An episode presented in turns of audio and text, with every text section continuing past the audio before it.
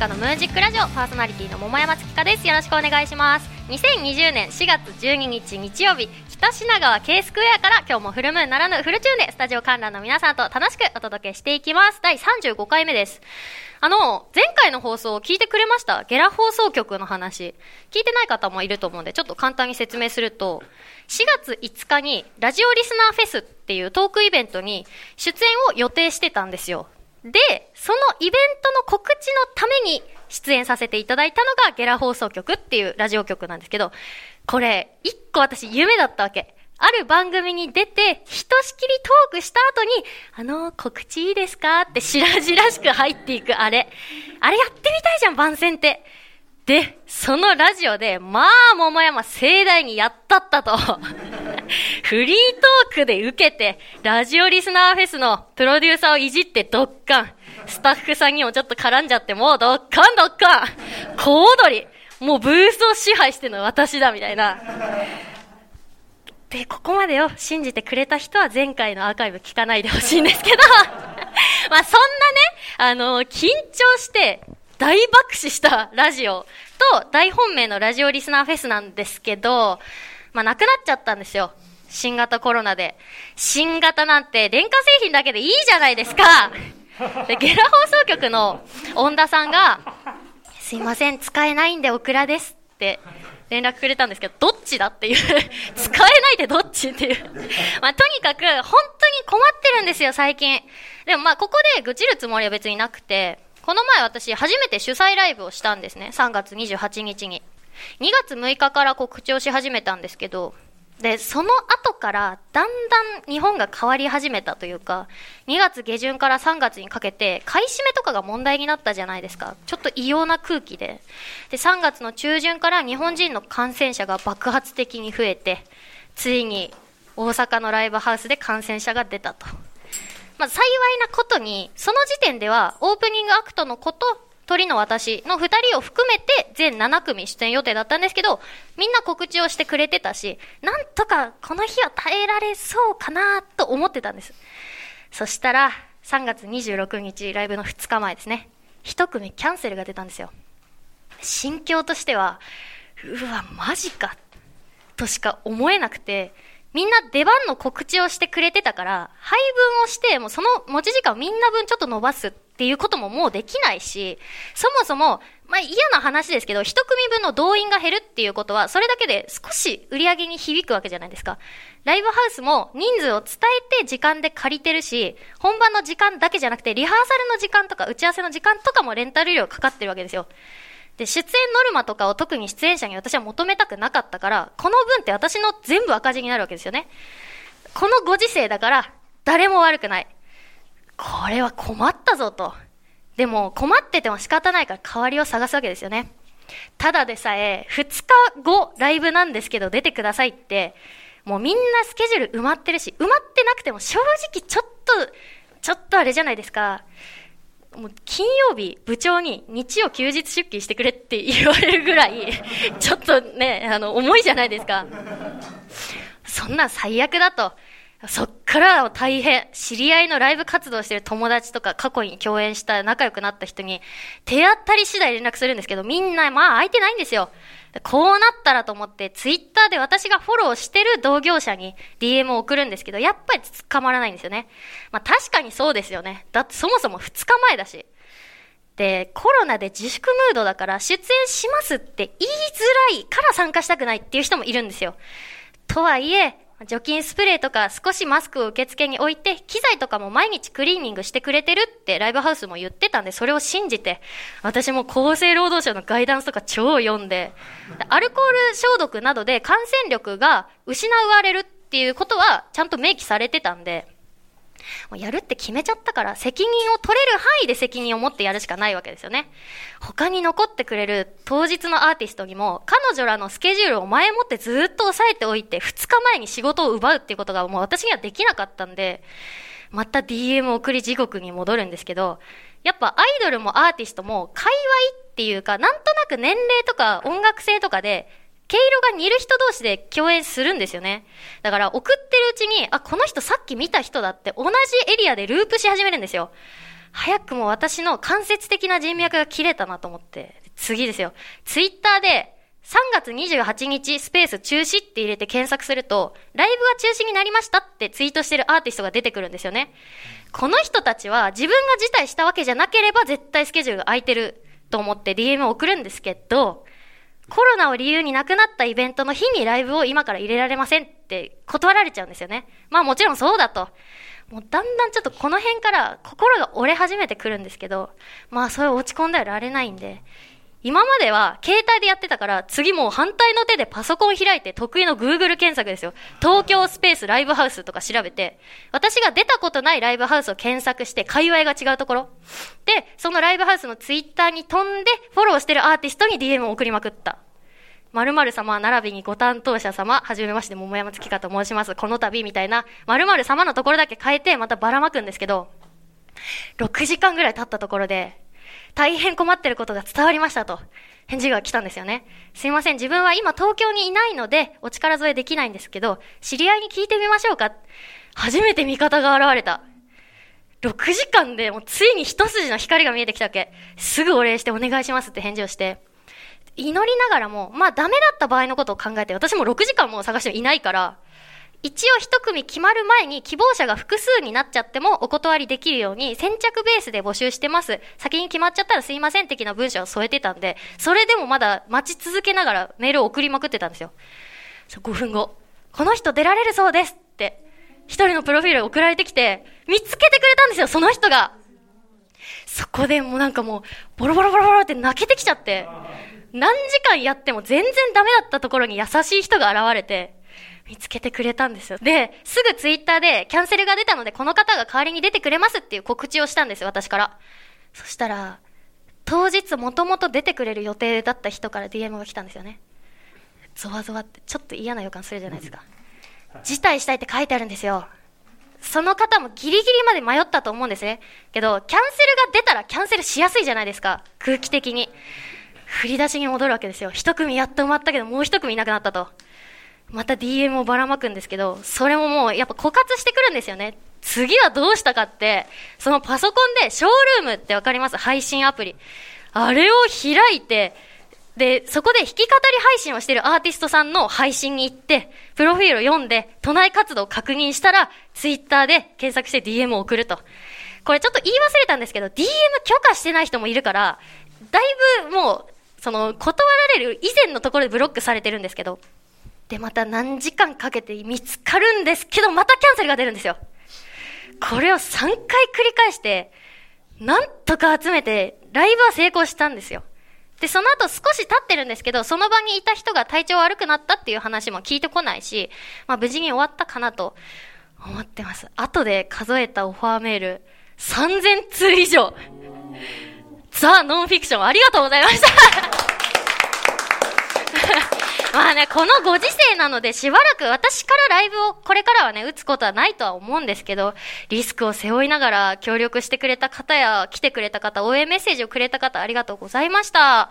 えー、前回はイティさんが来てくれました。終始笑いの絶えない理想の過程みたいな感じの放送になりました。そして、たくさんのお便りありがとうございます。さて、桃山月花のムーンジックラジオでは、あなたからのお便りを募集しております。市川うらら FM、桃山月花のムーンジックラジオのメールフォーム、またはローマ字で、桃山月花 yahoo.co.jp。月花の2は tsu で、ローマ字、桃山月花 yahoo.co.jp。ツイッターお持ちの方は、ハッシュタグ、カタカナでムーラジとつけて投稿してください。お待ちしております。この後は素敵なゲストさんの登場です。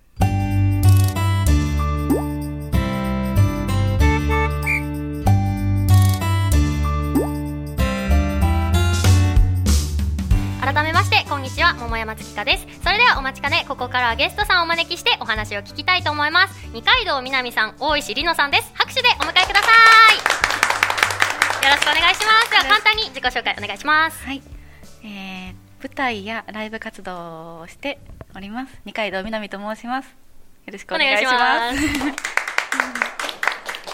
えー、何もしてません。何にもしてない人呼んでません。あたまにミュージシャンっぽいことをしたりしています。大石里乃です。よろしくお願いします。よろしくお願いします。この二人とトークしていきたいと思います。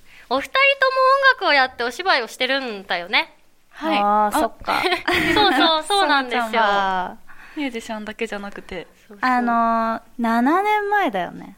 あそう、私と大石里乃ちゃんは共演そうしたそう。過去があるんですけど。作品7年も経つんだ。やばいよねお久しぶりです。やばいよ前からの知り合いなんですねそうそうそうそう。もう私たちがまだ幼女だった時。幼女だった時に。お芝居、二階堂さん、いつからやってます逆に？音楽が専攻してます？えっ、と先はお芝居ですかねあ養成所にそうなんだ10代の頃入ってそれからエキストラとか結構いろいろやってでその中でライブ活動してみないって誘われて歌もやるようになったのでへー。先はお芝居ですかあねそうなんだ。私、二階堂さんとよく出てるライブハウスが被ってたので、そのブッキングの方の紹介で、私も、あ、声かけたいと思って、紹介をお願いしたんですけど、音楽してる人だと思ってたから、そう最初芝居だったんですね。そうなんですよ。でも、もともとやりたかったんですか？声かけられても嫌なこと嫌じゃない？歌ですか？もともとは最初は歌手になりたいっていう夢があったんですけど、なんか歌が上手い人が周りに多すぎて、私ちょっと難しいかなって思った時に養成所のなんか広告を見て、これやってみようってなったのでもともとは歌手だったんですよ。やりたかったのは。なのでライブやってみないって言われた時はあやりたいってなって、うんうん。素直に楽器は始めました。やってます？楽器はピアノを習ってて、うんうん。ギターをいただいて練習もしたんですけど全然もうセンスがなくて。楽器は誰かにお任せしようっていうことで頭の中で作詞作曲をして、それを天才型じゃん。頭でだって。それをギターとかピアノできる人にお願いしてアレンジしてもらうって形で音楽をやってます、そうなんだ。はい。ね。え、リノタソって私ギターのイメージあるけど、ピアノやってたっけ？うん、弾かないよ。やってそうな感じでしたわ、今。弾かない、弾かない。でも弾いてるふりはよくする。あーそうだよねシンセサイザーとか。ピッてやって、ウィンウィンウィン。はいはいはい。勝手に全然ラジオで伝わんないやつね。つまみをグリグリしたら音が出るっていう。なるほどね、うんちょっとメール来てるので紹介します。はいラジオネーム、前世が昇格。月香ちゃん、ゲストの皆さん、こんにちは。こんにちは。ゲストの大石里乃ちゃんに質問です。LR ロストロードという映画に出演した時の感想を教えてください。また共演した昇格ゆいかちゃん、印象どうでしたか？そうそう、私がアイドルをやってた時、昇格ゆいかという芸名だった時に、ね、共演をしたのがその映画なんですけど、うん。どんな映画でしたか？印象。やってて。なんか、パンクバンドガールズパンクバンドのショートムービーを撮って、なんかさ、撮影の時にさ、台風とか来たよね。あそうだったかも。ね。前乗り入りしてた日がボーボーだったんだよね。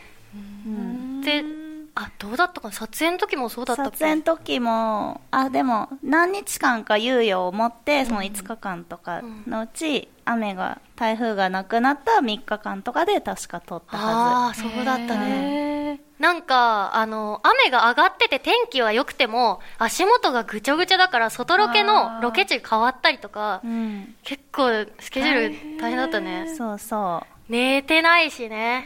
う。そうだ、そう眠かった。パンクバンドの役でバンドメンバーとして私たち共演してたんですけど、その、まあ、バンドだからさ、オリジナル曲がもちろんあるじゃないですか。で、私たち二人で、リノタスの方が多く曲を作ってたけど、二人とも曲を作って、そのバンドの曲としてリリースをそのするんですけど、全然頭に入ってないし、覚えながら撮影しながら、うん寝ながらスピーカーでずっとかけながら 睡眠学習したりとか、めっちゃ忙しかったね。ねえ、眠かったね。ずっと眠かった。うんうんでもロケバスでもずっと喋っててさ、そうだ。ね、寝もしなかったね。確かに喋りすぎた気がする。楽しそう、昇格ゆいかちゃんの印象はどうでしたか？印象？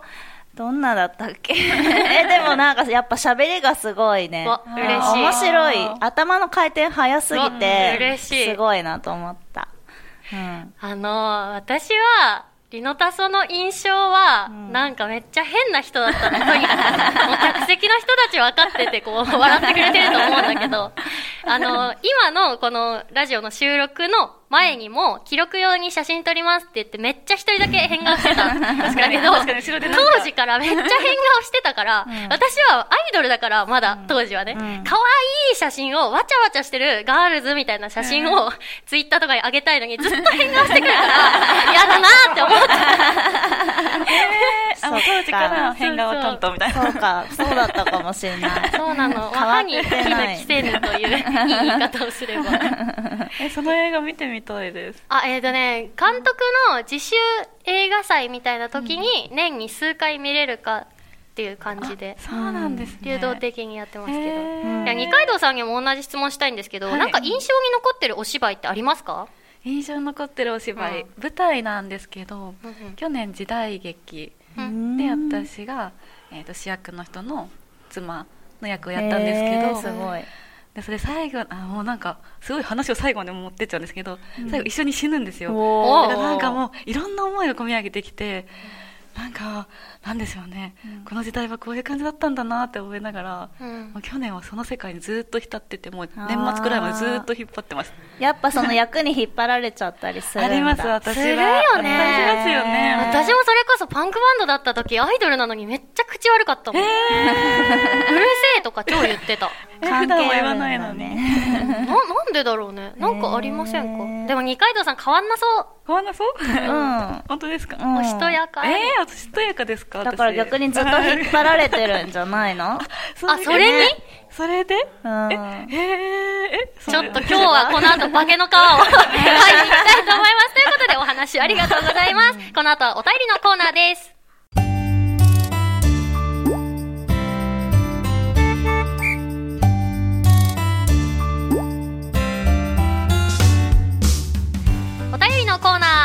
ゲストさんと盛り上がったところでここからは番組リスナーの方やスタジオ観覧の皆さんから募集したメールテーマや感想を紹介していきます。今日のメールテーマはガガーリンに次ぐです。どんどん読んでいきましょう。ラジオネーム銀色の目のイザク地球は青かった？いや緑も白もあっただろう。まあそうだね。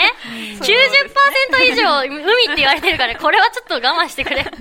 あでもあれね曇りじゃなくてよかったね白かったかもしれないもんなああそうですよね 続いていきます。ラジオネーム、アゴオサム。ガガーリンに次ぐ、未来の鼻につく人間は、えーんなんて泣かないぞ。ピエンピエンとかいう不思議な鳴き声で、周りに心配してほしそうな顔で泣いたふりをするんだ。そういうやつを見かけたら、熱血部活にぶち込んで、血と汗と涙でまみれて、本当の涙の意味合い、分からせてやれ。すごいなんか、張本さんみたいな。勝つだ、勝つって言いそうな。確かにピエンピエン最近流行ってますね。なんか、ピエン文字みたいなやつ。うんみんな言ってますねそのうち廃れるやつね。万字と一緒だね。あ、本当だね。文字なくなったね。ね。続いていきます。ラジオネーム、しおりんご。ガガーリンさん、世界中がコロナウイルスで大変な中、日本では一世帯に2枚のマスクが配られるんですよ。足りねえ今これはねやってます大変なことですよね。でもなんか今朝、えっ、と、収録日が3日か？で、あの、なんか20万円を支給することを検討みたいな感じで言ってたけど、えー収録してオンエア日ではどうなってるか。続いていきます。ラジオネーム、首位打者伊藤。皆さんこんにちは。メールテーマですが、ガガーリンは27歳の時に初めて宇宙に行ったそうです。海外に行ったことすらない僕の年齢が28なので尊敬することばかりです。そんなガガーリンさんに伝えたいのは、宇宙からの景色は素晴らしいかと思いますが、屋外の野球場で見るライナー製のホームランは流れ星より美しいと思います。特にナイトゲームで照明に照らされながらスタンドまで一直線に飛んでいくボールはとてもキラキラしていて惚れ惚れするので、ガガーリンさんにもぜひ見てほしかった景色です。これは本当にそうですね。私、あの、あ、これ野球わかります？二人とも。あんまりあんまり。詳しくはあ、じゃあ、大丈夫です。あの、知ってる人だけ聞いてほしいんですけど、私、あの、去年新人王を取った村上くんの初打席初ホームランを目の前に入ってきたのを見た。めっちゃ綺麗だった。まあいいわ、これは。あのね、私も、これはすごい景色だなっていう経験を、舞台を、出た時にしたんですけど、私が初めて出た舞台だったのね。で、えっ、と、引っ込み思案のキャラクターだったから、ずーっと主人公の子にひっついてるんだけど、特に何も言わない。けど、最後の最後で、もうど大どんでん返しのネタバレをわーって言うみたいな。お前こんなやつだったんかっていう風に思わせるためにあえてずっと何も喋んないのよ。だから、その初めて、ねえって、たたって面まで出た時に、えってみんな驚いて、最初気をそらすために、私と全然、その舞台の両極の反対側で口論してて、それを止めるために、ねえって出てくるんだけど、大きい声出したって、みんながずっとあっちを向いてたのに、こっちにブワって、一気に客席が向いたの。何にも聞こえないはずなんだけど、客席のその波の音っていうか、ザっていう音が聞こえて、一気にその動員の何百人か忘れたけど、私しか見てないわけよ。この感覚が生の芝居だと思って、そこでね、芝居にはまったというか、舞台っていいなと思ったんだよね。そう、これを首位打者伊藤さんに代わりにちょっと捧げたい。続いていきます。ラジオネーム、曖昧なレッサーパイン。ガガーリンさん、僕らが夢見ていた空を飛ぶ車は2015年までに生まれませんでした。なんなら2020年もまだですよ。本当に悲しいです。じゃあ僕は未来に戻りますね。ということで。すごいこれなんだっけ？車。なんか、ゲボリアンみたいなやつ。ゲデロリ、デロリデロリアン。だデロリアン。デロリアンあれさ、なんか、あの、レプリカのモデルが500万ぐらいで売ってるらしいですよ。へー何？あ、高級車、そうそうそうそう。売ってるんですよ。まだでも未来には空も飛べでないしね、もテスラとかかっこいいけどね、こわーって開く。あー、ねもうあの、ドアがね、うん上側に開くやつね。いいですね。続いていきます。ラジオネーム、こんちゃんは人見知り。ガガーリンさん、久しぶり。ガガーリンとこうやってあんまり絡んだことないから、ちょっと照れくさいね。そんなお前に2020年4月のこと教えてやるわ。なんと、なんとな、なんと、今、某コンビニの某チキンが100円セールやってんのよ。もうね、真っ先に買いに行ったよね。こんちゃん、ファミチキ買ったよね。あ、もうファミって言っちゃってるよ。そんで食べたよね。何個食べられるかなって挑戦したけど、2個でお腹いっぱいだよ。かわいい。でも、ガガーリンごめん。この放送日にはもうセール終わってんだわ。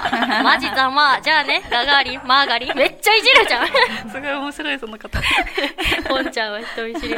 なんかあれだね、あんまり絡んだことないからって、ちょっとあの、天皇のやつ、ツイッターのちょっとバズったやつ知ってます？え、何ですか？なんだっけ？なんか、あ、天皇っても、あの、前回のね、えっと、12月23日が天皇誕生日だった時に、なんかあるギャルが、なんか天皇誕生日おめでとう。あんま絡んだことないけど、素敵な28歳にしてね。キラキラみたいな。天皇陛下をなんかめっちゃ友達みたいに写真加工して、超なんかハートマークとかつけて、っていうのをやってる、バズってたのを思い出したわ。っていうね。えー続いていきます。ラジオネーム、墓石職人。ガガーリンさんに教えてあげますが、現代では動物愛護の精神が根付いているので、ロケットに犬を乗せて実験するようなことはもうしないです。あ、これあったみたいですね。ガガーリンさんと同じく、僕もこの間までは犬なんて下等生物だと思ってましたが、先日お腹を空かせていたところ、野良犬が加えていた残飯を奪い取って餓死を免れました。え、本当？それ本当？絶対嘘ね嘘でしょ。現代では犬は大切な友達であり、パートナーであり、貴重な食料源です。ガガーリンさんも悔い改めてください。なんかたった一文で統合失調症っぽい感じしちゃったけちょっど、大丈夫かな？びっくりしちゃいました。この人、すごいことになっちゃいましたね。でもまあ、それは置いといても、うん犬を乗せてっていう実験の話を、んなんか結構前に私、お母さんに聞いて、うんすっごい胸が傷ついたの。かわいそうって。ね。あれ、いつかな ?4 歳ぐらいの時かな、うんうんね、そういうことしてたんですね。うんこれはもう、あれよ、生類憐れみの例で、さばいてほしい。墓石職人そううん犬飼ってます？うんどういう質問だった？猫飼ってますあ、猫飼ってる。猫いいですよね。可愛いですよね、癒し。続いていきます。ラジオネーム、アゴオサム。未来のお昼には、笑っていいともはやってないぞ。どうだ？びっくりしただろう。あの月曜日から金曜日の12時の笑いをお茶の間に届けていたあの番組が終わっちゃうんだ。今から言っておく、笑っていいともの最終回、必ず録画しろ。芸能界のオールスターが大集合するから、あとバナナマンさんが最高だから。これは衝撃だよね。ガガーリンもびっくりするんじゃない？あんなお化け番組が終わるとはねだってずっと見てたもんね。うん見てました。でもなんでずっと見てるんだろう。学校休んでたのかな、ズルで。総集編が日曜日にやってたあかあだからそうか。それで一気に見てた。ら全部見た気そうだよがするね。うん、平日気になる、うん。平日のなんか見た気がするんだよあれ？ね。総集編だよね。昼休みだから。あテレビ流れてたとこ学校で？えー、でも流れ学てないか校ではな見てないけど 春休み職職見に行ってた。室？謎は深まるばかりですが、ここで一曲リクエストがあります。はい。二階堂南で前向きな片思い。お聞きいただいたのは二階堂南で前向きな片思いでした。あありがとうございます。そろそろエンディングのお時間となりました。今日のゲストは二階堂みなみさん、大石里乃さんでした。今日の感想と告知があれば聞いてもいいですか？はい。今日は初めてお会いしたのに、うん。すごい楽しい時間を過ごせました。ありがとうございました。私はツイッターとインスタとフェイスブックやってるのでよかったらフォローしてください。はい、ありがとうございます。続いて、はい。大石里乃です。うん。何もやってないわけじゃないんだけどね、うん、まあでも実際何もやってないんだよね。いやいやいや、楽しいお話をありがとうございました。ツイッターやってる。あ、そういうことね。ツイッターやってます。ツイッターはまあ頑張って調べてください大石里乃さんではいやってます。よろしいですか？あそうそれが全て はい、ありがとうございます。私も告知をさせてください。次回の桃山月花のムーンジックラジオの放送日は4月26日日曜日です。詳細は番組公式ツイッター、ホームページでお知らせしますのでチェックしてください。番組への感想やテーマメールは番組公式ホームページのメールフォーム、またはツイッターをお持ちの方は、シャープカタカナムーラジとつけて投稿してください。皆様のメッセージお待ちしております。今から456年前の4月26日にイギリスの作家シェイクスピアがキリスト教の洗礼を受けたそうです。信者になる儀式ですね。